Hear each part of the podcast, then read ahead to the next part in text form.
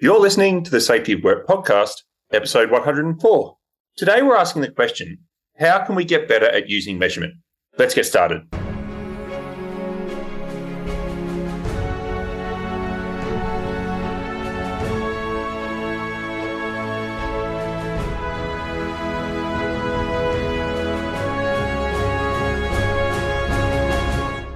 Hey everybody, my name's David Provan and I'm here with Drew Rae and we're from the Safety Science Innovation Lab at Griffith University in Australia. Welcome to the Safety of Work podcast. In each episode, we ask an important question in relation to safety of work or the work of safety and we examine the evidence surrounding it. And Drew, this is our first episode for 2023 and you picked this paper. So yeah, tell us a little bit about how it came about recording this one. Sure. Happy New Year, David. Happy New Year, listeners. So, David, I think you mentioned on the last episode that we both have services we use that track and recommend papers to us, uh, similar to Amazon's. You, if you liked this paper, you'd might like to read this paper too. And this one, to be to be honest, just came across my desk, and I liked the title. It was during the Christmas break, so I had enough time to do some reading, and yeah, I thought it might be interesting for us and interesting for the listeners. Yeah, great. I think I've mentioned on a few podcasts, Drew, just one of the things I really enjoy about co-authoring with you is uh, the effort that you put in uh, to to titles of papers. Yeah, and I appreciate it when other authors do that. No, no one likes reading boring stuff. Just attention to the craftsmanship of producing the work so that people can actually read it and enjoy the reading experience, I think is always a value. And yeah, I think this paper definitely delivers. Yeah, so I, I think I think it's a great paper. So Drew, do you want to introduce it? That's end the suspense. Okay, so our paper is called Measurement Schmeasurement Questionable Measurement Practices and How to Avoid Them. It was published in 2020, so pretty recent. And it was published in a journal called Advances in Methods and Practices in Psychological Science. So, as you might guess from the title, this is really a journal by researchers for researchers about research. Um, now, it's pretty true that most journals are really made to be read only by other researchers, but this sort of journal is like specifically talking about doing the doing the research. But I quite like these journals, not just for myself, but I think it's good for non-researchers because it's where people reveal the sort of dirty truths of research. And it's often very helpful in just understanding how research works and getting some ideas on how to critique research, getting some ideas on what works well, what doesn't work well, getting a sense of how research actually happens. And in this particular paper, it was actually published in a couple of workshops. So they obviously have been developing these ideas in conversations with other researchers about what's going well, what's not going well in the way we're currently doing research, in, in this case, in psychology. David, I don't know if you've had a chance to look up the authors. Um, uh, there's Professor J.K. Flake from McGill, who appears to me to be mid career academic, and she actually focuses on measurement as her research. So, you know, the first couple of sentences of her sort of research bio uh, are we measuring what we think we're measuring? This is a foundational question for psychological scientists because we often study phenomena that are difficult to observe and measure that really appeals to me as a safety scientist. I think it's a foundational question for safety scientists because we often study these phenomena that are difficult to observe and measure. Um, and the second author, as usual, I am going to mangle the name. This is Associate Professor Eiko Fried from Leiden University. Um, and he's got a mixed body of work. It's sort of half about mental health and half about how do we measure stuff in order to research mental health. So both people are already sort of like widely published in this idea of how do we measure and what makes good measurement. And in this paper, they're kind of playing method police, pointing out what goes wrong with measuring things and what are the common problems they see in other papers to give advice to authors on how to improve their papers and advice on readers on how to understand and critique papers. Yeah, Drew, and I think as much as it is a, a paper by researchers for researchers about research, I think um, you know, reading through this, it's very true of how practitioners approach their role inside organizations and what they were. I, I guess we're going to talk about quantification of, of phenomena that we're, we're trying to study. And, and they give the example that, you know, if you're standing next to someone, you can quite objectively measure how tall they are. But if you want to understand the extent to which they are anxious or depressed or, you know, some other psychological characteristic or trait or other aspect, you need a way of actually measuring that. And we we we then go to surveys and we then go to quantification. And I think this is a really important paper because it's not just researchers that use these types of research methods. Organizations use them all the time. Yeah, that's absolutely true. Cards, cards on the table, David. My answer to problems with measurement is usually don't measure. So I'll probably have a few snarky comments to make at the start of this paper because the, the authors sort of go into it just with the assumption that measurement is the only way to do research, is the only way to do investigation. And you know, I would say, yes, measure the person's height. If you want to ask how someone's feeling, don't give them a quantified survey. Ask them how they're feeling. Actually listen to what they're saying. But yeah, there, there, are there are times when, in order to do the sorts of things we want to do, in order to answer the sort of questions we want to answer, we do need to turn how they're feeling into a number, so that we can do things like measure: does that number go up or down when we use certain treatments? Does a drug make that number go up and down? Does therapy make that number go up and down? And those are things that we can't do with qualitative research. We have to have measurements for.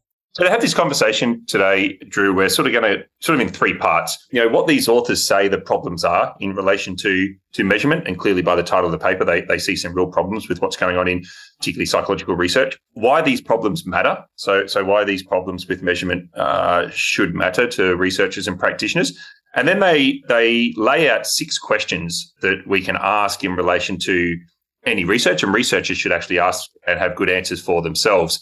And you know, I think Drew, you and I both think that these are quite a good guide for not well for reading research papers definitely but you know anytime you see a measurement and a conclusion in relation to that measurement about some aspect of your organization then these these six questions are good questions to have answers to. Yeah and they're all questions that if an author doesn't answer them in the paper they're questions that peer reviewers really should ask in their peer review and so if you, as a reader, see a paper that doesn't have answers to these questions, then there's sort of multiple layers of either sloppiness or lack of transparency that have gone on. You know, people have been making decisions. They might be good decisions. They might be doing the research well, but they're just not being clear and transparent about what they're doing and why they're doing it.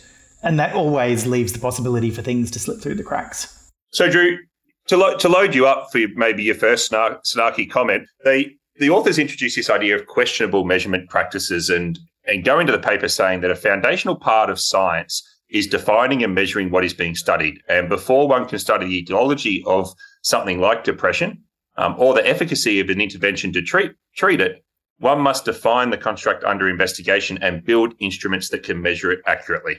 So, David, I think that's a fairly accurate characterization of one particular approach to science. This is how some people approach things is we start off, we observe a phenomenon, we then sort of put boundaries around it and labels on top of it. Then we measure it, then we look at what makes the number go up or down, what causes it, what what how does that relate to other measurements? But I think that that description sort of puts measurement at the center of things, whereas I'm not I'm not very happy with the idea that that's the only way science happens. Particularly, it sort of underestimates the amount of work that's necessary in that defining bit. They talk about defining and measuring as if they're the same thing. Whereas I reckon there can be multi year research programs just in understanding and defining something before you get to the point of being ready to put measurements onto it. And maybe we'll talk a little bit later about how that particularly applies in safety. Certainly, measurement is a common and important part of science. Yeah, I think people, you know, maybe see, you know, this sort of a narrower definition as like the scientific method, which is um, what are we studying? What do we think is going to happen? How do we create a measurement to to know if that's happening like that? I did receive quite a lot of because I didn't measure anything in my PhD. Drew, it was oh, it was entirely descriptive, and there was more often than not peer review comments back from the journals about you know there's there's no measurement in this study. Yeah, just to illustrate sort of the strengths and weaknesses of this, if we talk about our own safety clutter research, so David, I know you and your consulting have tried to do a little bit of clutter measurement, but I think it'd be fair to say that there's currently no generally accepted way to measure clutter. There's no like universal measure of how cluttered is your organization on a scale of 1 to 10. Now, it might be great to have that measurement. You, it, it, you, particularly if you're going to say, okay, is our organization getting more cluttered or less cluttered? You might like to have a measurement. But you don't have to have a measurement for clutter to be a real concept or for clutter itself to be real and important to think about and talk about. And there are lots of ways of understanding clutter other than by counting numbers of pages or you know, measuring how cluttered people think they are. Those measurements might, in fact, be deceptive. They might sort of decrease your understanding of clutter if you don't get the measurement right. Yeah, so so I think the authors also say that these quantitative measurements are are a useful tool, but they aren't they aren't the only tool. And and then they go on to sort of just exclude that whole qualitative inquiry approach to research from this paper. So everything we're talking about in, in this paper is sort of specifically in relation to where a researcher does quantify a measurement in relation to their phenomena. Yeah. So, so how about we just sort of I, I really hate the the way they start the first page of the paper by look how important measurement is. But let's let's take that for granted and say, okay, we've agreed that we want to measure. What are the issues that we need to worry about? And I think this is the point at which I first sort of started agreeing with what they were saying. Is they say collecting evidence that the instrument scientists build actually measure the construct scientists claim they measure is a difficult and necessary part of the research pro- process. Um, and th- that's that's one of those truths universally acknowledged, so often sort of glanced over and sort of shoved to one side as people rush to find a survey that they can use. But it's it's genuinely difficult and genuinely important if you're going to measure anything to make sure that the way you're measuring it actually measures what you want to measure. So, do you, do you, want, do you want to sort of lead us into the to the next part of the paper now? Then, okay. So, so let's go through some of the sort of main points they make in the early early parts. So, first thing they say is that this is really common. That this thinking about are you measuring what you're measuring is just left entirely out of lots and lots of papers. So that they cite a few sort of meta studies. One that says that between 40% and 93% of measures used for educational behavior lack any sort of evidence that the measure is valid. I don't know quite how that, I haven't read the underlying paper they're citing there to how they got the range between 40 and 93%, but I would have thought that 40% was pretty bad, given that you know, there's no good reason why it shouldn't be 100%. Uh, another one said that of a whole bunch of measurement instruments in review of emotion research, 69% of them had no reference to where the measurement had come from, either to any sort of prior research into the measurement or any process even that the authors themselves had followed to develop the thing that they were measuring. So, so they were all just like, hey, here's a scale we're going to use to measure anger. I've invented some questions. Here's a scale we're going to use to measure jealousy. Here's some questions, with no mention of how they came up with that said. Then another study said that in research about the relationship between technology use and well-being, so that's things like, you know, does social media make you sad? Does playing video games make you violent? Researchers pick and choose between questionnaires, making the constructs more of an accessory than a guide for analysis. So people are just sort of like spouting their own ideas and they're just plucking a survey that they can use to validate, to, to like claim that what they're doing is a little bit more rigorous than it actually is. And so the authors say that when you don't have this validity, then how do you know anything about the actual conclusions of the study? You, if, you, if you're measuring the relationship between social media use and depression, and you don't have a trusted way of measuring social media use, and you don't have a trusted way of measuring depression, then nothing you say about the relationship between the two of them can be trusted either. So, you know, having good measurement is necessary just for any validity. And they, they say, you know, there's lots of reasons it could come from. It could be just underreporting, so people do the stuff, they just don't bother to tell us. Could be ignorance, sort of students who don't know better. Uh, negligence, people who should know better. Misrepresentation, people who actually aren't doing the right thing and are trying to hide that they're not doing the right thing. And they say, look, we don't have to judge what it is. We don't have to say it's evil. We don't have to say it's dumb. We don't have to say it's negligent. All of those problems would be solved if people were only transparent. If at least people told us what they're doing, then we don't have to worry about sort of the underlying causes for why they're making particular choices if they just explain to us why they're doing what they're doing. And then they throw in this term questionable measurement practice, uh, which is a kind of a riff off the idea of questionable research practices, which is a label that's been stuck just with the general problem of validity in psychological research. They're sort of taking that general problem and they're focusing in on this particular category of what are we choosing to measure. Uh, David, your sort of thoughts about that initial setup? Yeah, I think. I, I mean, I, I think um, clearly this is a really, really important research uh, aspect of research. Know, I guess the conclusions of any paper stem from the analysis of of the measurement. So if you're and and often I think there's just an assumption, an assumption that you know the research method matches the uh, the research question and, and can answer the research question, and often maybe we're not as uh, well. I guess I guess what we're doing, what we've what I've learned in the last 104 episodes or something is that you know the, the peer review process of research helps, but it doesn't stop bad research from being published. And I think what we're talking about here is, um, you know, one of those things that actually turn research into bad research. Yeah, I think that's fair enough. And the authors then have a section sort of on why should you even care about this problem? And this is something that I personally struggle to adequately communicate on things like social media. So you get a lot of people who think that like weaknesses in research are just something that research method geeks care about. You know, that it would be nice if the research was done better. That might earn you more academic points, but what we've got is what we've got, and at least it's good enough. It's an indication. It's but the point they make is that like without this fundamental validity, the answer could be entirely backwards, and you wouldn't know. So we shouldn't just think, oh, lack of validity is a theoretical problem. When we don't have validity, the answer could be the opposite to the one that the researchers have published. So it's not nearly good enough, it's not partially good enough, it's not a hint towards the right direction. It's just plain a black box. We don't know what the answer is unless we've got enough validity to trust the answer. And so, you know, if a study has poor validity, you shouldn't treat it as tentative, you should treat it as no information. That they reference here something, David. I don't have we talked about the Garden of Forking Paths on the podcast before? Not that I recall, no, having read it in this paper. Okay, so, so, so can, can I just spend a little moment to explain this? Because I think it is, well, I find it interesting and I think it is important. So, so this is a theory that was generated to explain why research can be bad without being negligent or unethical. So the idea is that you're walking through a garden, and every time you come to a junction, you can either turn left or right. And then you come to the next junction, you can turn left or right, next junction, left or right. And that's what designing research is like. You're going through a garden, you're making lots and lots of decisions. And the answer you get to your research question is that coming because it's fundamentally part of the data? Or is it coming because of all of those little decisions you've made along the way? You could come out of this garden in lots and lots of different places. If all of the paths converge to only one exit, then maybe you can trust it.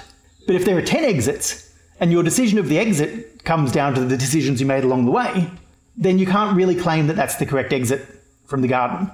And that doesn't have to be that you're being unethical because every researcher has to make all these decisions. So, just give you a quick example. Say we're trying to measure whether safety climate affects injury rates. You've got to make lots and lots of decisions to study that.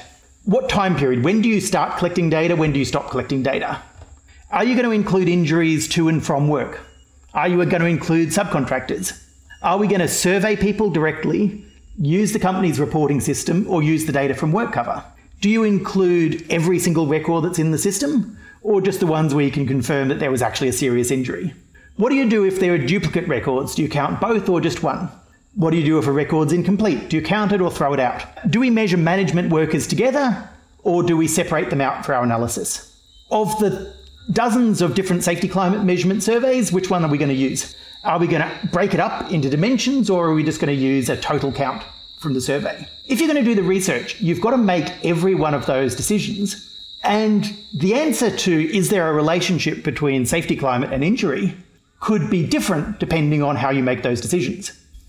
Now, if you're an unethical researcher, what you actually do is you try every combination of decisions until you get the answer you want. And then you publish just that one. If you're a naive researcher, you just make every decision, get an answer, and assume that it's the correct one, and just ignore all of the other possibilities. So, so the way the authors of this paper put it, you, some, some researchers may intentionally explore every forking path in the garden to find a significant result. So those are the unethical ones. Whereas others may simply get lost, taking a few wrong turns. They're the ones who've just got a result by chance as a result of the decisions they've made they say, you know, this is why it, the choice of measurement instruments is so important Because if the answer is going to be yes, there is a relationship, or no, there's not a relationship, and that answer is going to depend on which measurement tool you used, it's really important that you're clear about why you picked that particular measurement tool. And I think that's a really helpful example, Drew. And I think just just to also make it uh, directly practical, and you know, because I was thinking a lot about you know KPIs that we use in safety and measurements, just measurements generally that we use in so-called leading indicators that we use in safety, and and you know, the research sort of problem that we're talking about is like the practical equivalent of you know counting the number of leadership visits that happen in your organization and at the end of the month that going down and saying well our safety leadership has got worse over last month if you want to understand safety leadership counting the number of safety leadership visits that management do probably doesn't give you any insight into the construct that you're trying to understand. And i think that's the research equivalent of measuring using a, a, measurement approach which doesn't actually match what you what you're trying to understand. Yeah although in this paper i think they're going almost a step weaker than that. They're, they're complaining about people who say we measured safety leadership and don't bother telling you that the way they measured safety leadership was by counting the number of leadership visits or why they thought that was a good way to measure it. So that that's the catch is someone tells you that leadership's gone up or down, you think, oh, that's a problem, until you learn oh, all they did is count the number of visits. Oh, okay, maybe I don't trust this claim anymore. Are we ready to step through these six questions? Yeah, so we've got six questions. Let's go through them in order. Right, kick us off. Okay, so, so the first question and is what is your construct? Now, a construct is just a research way of saying what is the actual thing that it is that you're trying to measure. David, this is something that you and I actually talked a fair bit about in our manifesto for reality based safety science because it's something that definitely happens a lot in safety is people are trying to measure things before they've even really pinned down what it is that they're trying to measure and they don't have a good theoretical definition of it in the first place. Uh, so, you know, what we said in the manifesto, uh, if you don't mind me just sort of, reading it as a direct quote, uh, most quantitative research in safety involves the measurement of attributes of phenomena that are interesting because they're believed to be related to safety. In fact, we said safety researchers usually adopt the jargon of behavioral psychology by referring to these measurements as constructs. Safety scientists measure constructs relating to leadership, uh, cl- safety climate, safety culture, worker behavior, uh, individual perception of behavior. But most of those constructs, we started measuring them before we actually had good theories about them, at least good theories within safety. So we've got these surveys, but if you compare the survey to the theory, they don't really line up. So, like, if you read a paper that just like tries to qualitatively describe what safety culture is, it talks about things like, you know, cultural artifacts, symbols, representations, who our heroes are, what meaning we attribute to safety. And then you'll get a safety culture survey and it asks questions like, how good is the safety management system? That's, you know, it's theoretically incoherent to ask that question based on the definition. And so that, that's the concern they have is just, unless we've adequately described what we're trying to measure and made sure that our measure matches that thing, then it's not a good measure. Maybe, David, going back to your example, if you've described a good leader as someone who shows up on site often, then it makes total sense to measure leadership by the number of site visits. But if your measurement, if you describe a good leader as anything else, then that's a bad measure. Yeah, perfect. So, so this first question about what is your construct is what is the thing, what is the thing that you are you are interested in, and I think we can just to build on that last example, Drew, just to um, reinforce that point, I think we, we we should do a lot more of that inside our organisations as well. We're actually really clearly defining, you know, what we're actually trying to understand before we start just slapping measures around. Yeah, actually, our uh, organisation, so my organisation, Griffith Uni, has uh, gone through a process of sort of describing desirable performance attributes at different levels. So, like, what does a lecturer do?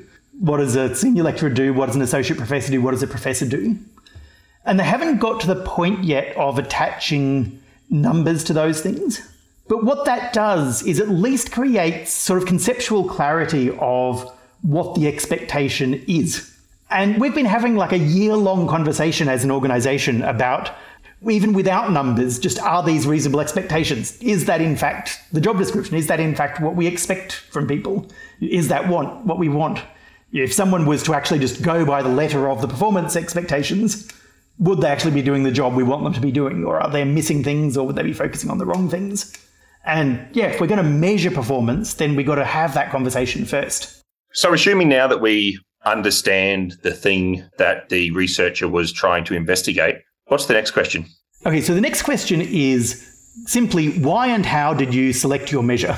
So, typical example there, we've decided that our construct is safety climate. Why did we pick a particular safety climate measurement survey? Why that one? And yeah, in something like safety climate, there are dozens and dozens of different survey instruments for safety climate.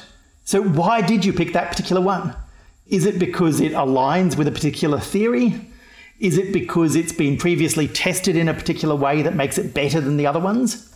And one of the things they point out is that a lack of conceptual clarity. So, in other words, if we don't really understand that underlying concept, then we just get lots and lots of different measures and that's definitely what's happened with safety climate is all these measures of safety climate seem to be measuring almost totally different things. Why did you pick this particular one and call it safety climate? And they give some examples, like obviously because it's uh, psychological research or a research journal, and they said um, there's like there's like 280 scales for measuring depression and 65 different scales for emotions. And like you said, we've we've probably got 30 or 40 or even 50 cult, safety culture or safety climate tools. And they also mentioned that some of them have like five or six different lengths, like a, a 15 item scale, a 25 item scale, a 42 item scale.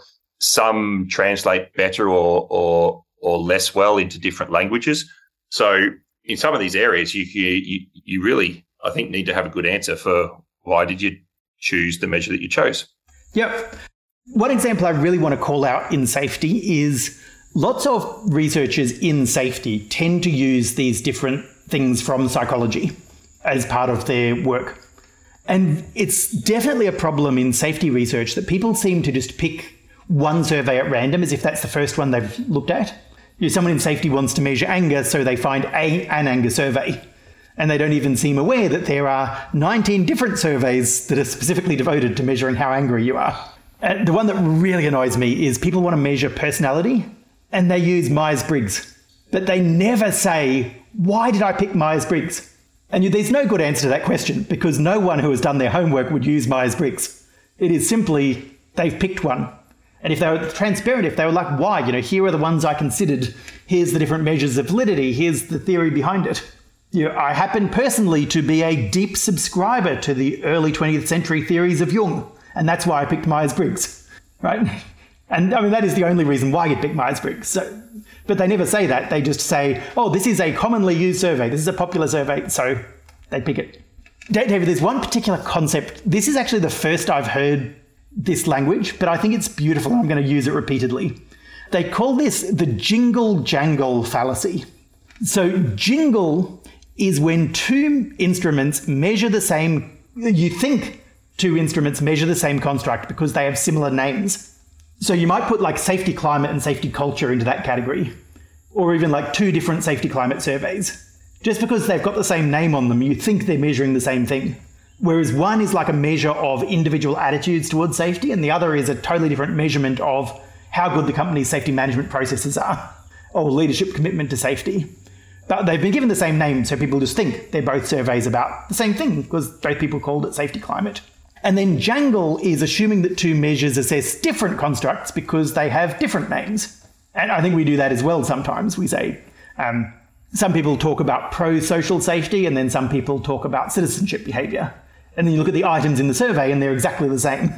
But we don't consider them the same. We haven't done our homework because we were just looking for other papers on pro social safety. We never thought to look at citizenship. And they say that you just basic transparency helps readers, reviewers, and consumers of research spot jingle jangle. I don't know, I might have called that formally like an equivocation fallacy, but yeah, jingle jangle is so much better way of explaining it. Yeah, no, I like that description. It's always nice to have some new terms. And I, and I think it's so common. I'm just thinking of all the papers that I've read, which is just, you know, we're, we're measuring safety climate. We've gone with this, what, you know, generally widely used and accepted and available, you know, tool, and that's it. And so then with with no other information about the validity and the alignment to the construct, and and I think these researchers point out any of the detail like you know what were the actual questions like even if you know what the what the title of the instrument was you rarely ever get any of the detail inside a paper of you know what the actual individual questions were yes so, david that is in fact the next question they have is what measure did you use to operationalize the construct which is a really fancy way of just saying tell us the damn questions You did a survey. Why the heck didn't you publish the survey as a table in your paper, as an appendix in the paper, supplemental materials in the paper? And not just, you know, the questions, but did you ask them with a five point then Likert scale? Did you ask them electronically? Did you have an interviewer ask the questions? Um, how many items did you have? what language was it in?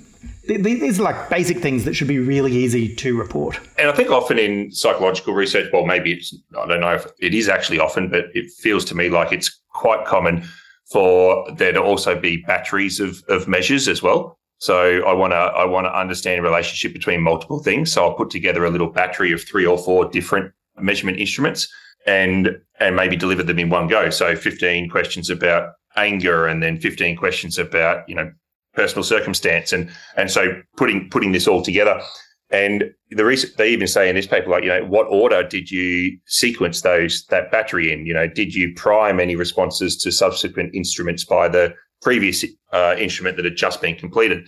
And I don't recall ever, I think, sort of seeing that level of detail about how how the construct was operationalized. No, not at all. David, there used to be back when Twitter was still working, a, trending hashtag called overly honest research methods which is like what would papers look like if people were transparent about genuinely why they selected things? So you, you why was this the best way of measuring anger? Because i asked my supervisor and my supervisor said here's an anger survey. Or there were 19 measures but 18 of them were copyright. And our library doesn't subscribe to them but this 19th one there was a web page where i could download it from so i think those would often be the answers to why did we use this particular yeah. measure uh, how do how do we operationalize it? We cut and pasted it. Yeah. So if, if you if you're reading papers and and and you're seeing conclusions in relation to you know a, a, particular construct or issue, you know the, what we're talking about now is just you know understanding the measure before you run off, and I mean otherwise you're just putting blind faith in the researchers, you know, decisions around all of these things we're talking about. And, Dave, that's a good practice when you're reading a paper. Is if someone says they've done a survey, first thing you should do is just skip to the part of the paper where they list out the survey questions and just read the questions. Then you know what they asked. And if you can't find the questions, toss out the paper and find another one that's a little bit more transparent about what they did. So the, the next question is a little getting down into the details now is how did you quantify your measure? So just because you've asked a survey doesn't mean that you know how someone actually processed it. So th- there's three different things they say there that matter. There's transformations of the responses. So that's things like, you know, some items are reverse scored. You score it backwards instead of uh, you know, if you've got one question, how angry are you? And then the second question is, how calm are you? You've got to score one of those backwards in order to be able to mean the same thing. Uh, some, how do you select which items or stimuli form the scores? So often, what people do is they do a sort of first path and they exclude certain questions because the results on those questions weren't consistent. So, explaining just exactly how that was done and why that was done or they group items together and they say, okay, these three items measure the same thing, so I'm going to add them together. Or and then there's different ways you can add them together. You can average them, you can standardize them, you can group your participants into categories, you can put them in order and pick the top 10% and the bottom 10%. Lots of different ways of doing it. But yeah, it's important to know what methods were used. How did you turn this survey into a score or a set of scores? No, no, I think I think a lot. I mean, I, I, my undergraduate psychology degree was in the 90s, and it's the last time I played around with quantitative research and and statistics. So I just see tables and tables of numbers in this these types of research papers, and that's your job. That's your job's to explain that to me, Drew. Not, it doesn't mean anything to me. So I am one of those people who would tend to go to the findings and discussion part of the paper and and sort of go through the researcher's conclusions. And I've done that a number of times in this since we've been podcasting, Drew. I'll send you a paper because of some really interesting conclusions, and you'll say, "Come back to me, no, this is rubbish re- research. We're not talking about this." Yeah, and, and David, I think that I think people reading a published paper should have a right to be able to do that. You, peer review has lots of weaknesses and things that it can't pick up. But basic things like the, the summary and conclusions of the paper should be a fair representation of what the data actually said. That, that you should be allowed to take that for granted. You, you shouldn't have to dive into the weeds of the table. And I think some of these questions give you an alternate approach rather than having to actually check the numbers. Because someone who has been transparent about each of these things, you then know, okay, the peer reviewers have had a chance to clearly read these things as well, and they've done the checking for me. Whereas if you try to answer these broader questions and the paper doesn't have answers, then you know that the peer reviewers haven't really done their job either. Yep, so the next one is just did you modify the scale? And if so, how and why? This is something that happens a lot in safety, and I think it's a good thing. It has to be done, right? You pick up a survey that was intended for measuring locus of control around illness, and you want to change that to measure locus of control around wearing PPE. So you pick a standard survey for locus of control, you just change all the words from my health to my PPE. And there's nothing inherently wrong with that, as long as you've got a good reason to do it, and as long as you're transparent about what you've done. It's just one of those things that if you don't explain what you've done, I know I've read a lot of papers where they say, oh, I used a standard locus of control instrument and I adapted it for safety. But that's all, right? They don't even they don't tell you what the adapt what the changes were or how they adapted it or why they made the changes they did. And if they're transparent, you can just look at what they've done and say, yeah, well, that makes total sense. So I think that's really all we need to say about modification. Yeah, yep, yep. So, and then the last, the last question, I guess, did you create the measure on the fly? So I guess have you just made up your your measurement? Okay, so so yeah, this, this is the simplest one and is the one that I get most angry about. You, the, the, so the authors say sometimes there are no scales available to study a construct of interest or there may be good reasons not to use existing scales. Okay, fantastically. Sometimes there are no ways of measuring what you want to measure. Sometimes all the existing ways are crap and you need something else.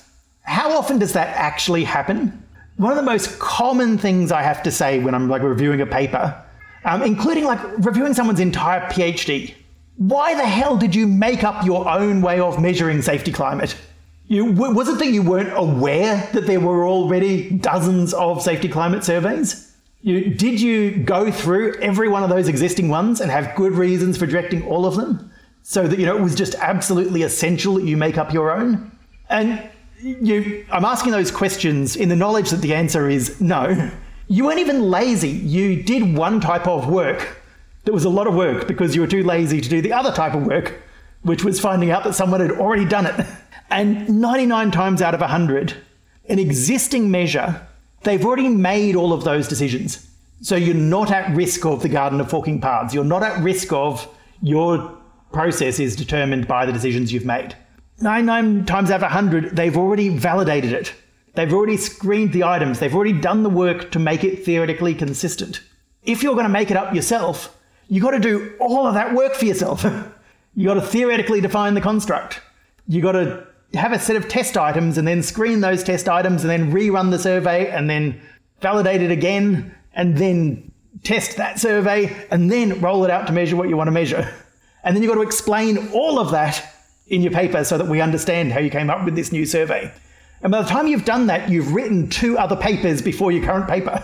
One proposing the measure, another paper validating it. Third paper is the one where you, you an entire PhD could be develop a measure, validate the measure, use the measure. Yeah, and, and a literature review, a literature review at the start explaining why that there are no measures that exist that do what you need it to do. Yeah, perfect. There's the design of someone's PhD. If no one else has already done all that work in your field, but if someone's already done it, your literature review should find it, and then yeah, change your plans and use it. Yeah, yeah. No, it's a great, it's a great point. So, so and I guess it does happen in research. You, you make up a measurement, and if we take these researchers, you know, maybe maybe there is something that you want to understand, then they basically just said you need to go through these whole six questions and explain, you know, how you met each of those ones in the in the design of your own your own measurement instrument. But David, I think this one is very important for organizations because for almost anything an organization wants to measure, academics have already done the work for you to have like seriously well developed and rigorously validated measures. You're still going to do a, need to do a little bit of work to check that it's actually suitable, that the construct it measures matches what you as an organization care about. You're still probably going to have to pay to use the survey to get a license for it. But all of that is way less than the cost and effort of developing something new. Or worse, paying a consultant to pretend to have done the work when all they've done is just make up a set of questions without doing all of the validation. Or end up using something that isn't actually helpful for what you're trying to understand um, and making decisions based off that. Sorry, David, I just realized in saying that that you are a consultant. And I'm very well aware that you have developed new measures, and I've seen the amount of work you have put in to developing and validating the measures before you use them with your clients. And yeah, so when I malign consultants, um, I'm, I'm that, that, that is, you know, not all hashtag not all consultants. no, that's no no need. Um, I I feel exactly the same way.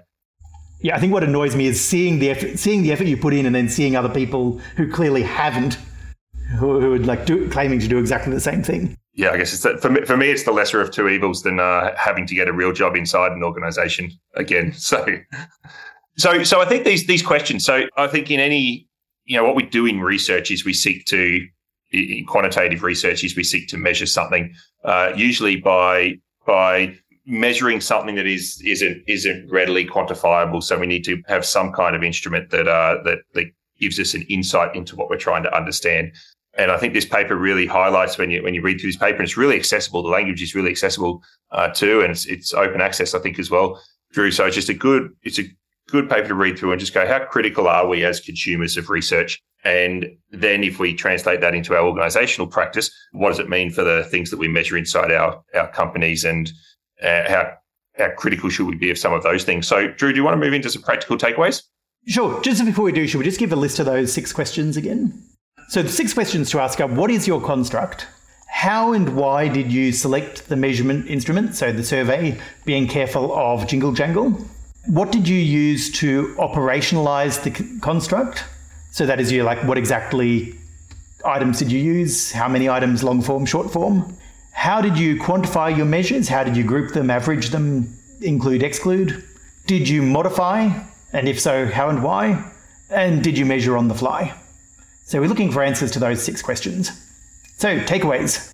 Yeah, so the first one I think for researchers, I guess they the paper tends to conclude on the way through that, you know, we don't know if people are ignorant or misrepresenting or what, but you know, if we all just be more transparent around these six these six questions, then you know people can who are consuming the research can just make up their own mind about you know their their faith in the conclusion. So I think the the practical takeaway for for researchers is to maybe expand out your methods sections in your papers a little bit a little bit more than you currently do. David, I would add to that based on some feedback I've had about our own manifesto, which is that when you've got a paper like this, which is like common pitfalls to avoid in research, ask the questions and think about them before you design the research. Don't pick up a paper like this when you're finished and then use them to post hoc justify what you did. Because you sometimes you, you should be transparent about this, but if you're honest with yourself, the answer to some of these questions should cause you to go back and do it differently. So it's more of a checklist for research design rather than a checklist for research write up. Exactly. Perfect. And then I guess as consumers of research, which we all are in one way or another, either directly or, or indirectly, you know, as much as the peer review process of research publication, you know, helps with a level of with a level of quality, we in quantitative uh, measurement processes, particularly around individual and, and social type phenomena, like we're talking about in psychological journals, you can't just do what what I said earlier. You can't just we can't just go to the abstract and the and the findings and take the researcher's conclusions at face value. We need to understand, you know, this level of detail about the measurement process and the associated validity of, of, of the measurement. Yeah. Um, and what I like about this is validity here, we're not talking about understanding some statistical analysis of the results. We're not talking about statistical validity. We're talking about read the sentence where they say why they picked that particular survey and don't accept an answer from the researcher that you wouldn't accept from your own employee. So if the answer is this is the first one we came to, or this is common, other people use this a lot, just don't accept that as an answer. Look for good answers about you know, why, what were they trying to measure? Why was this a good survey? And they should be able to explain that to you in plain English, not using maths. And then the final takeaway, I guess, for practitioners, and, and I guess many of our listeners are practitioners, and and it's just thinking about the things we've spoken about today and in this paper, and, and thinking about how you research and report measures in your own organization. So, you know, every every measurement that you you have in your organization in relation to an aspect of, of, of safety or, or work, and then how you represent that measurement in your organization. Think about whether that's a whether you can answer these six questions for for each of each of those do I know what I'm what I'm seeking to understand? Why do I think that this measurement is uh, a is a good way of doing it? Am I clear with everyone in the organization exactly how we operationalize it and how we analyze it and and doing all of that? And are we just making stuff up ourselves? And if you're too embarrassed to share those results, that's probably a good clue that you maybe should have put some more thought into it. So, Drew, the question we asked this week was how can we get better at using measurement? David, normally we need a sentence to answer this, and I take a paragraph. The authors in this paper actually have a single word answer for us that just recurs throughout the paper, which is transparency. If we're honest about what we're doing, that's the starting point for all other improvement. Excellent. That's it for this week. We hope you found this episode thought provoking and ultimately useful in shaping the safety of work in your own organisation. Send any comments, questions, or ideas for future episodes to feedback at safetyofwork.com.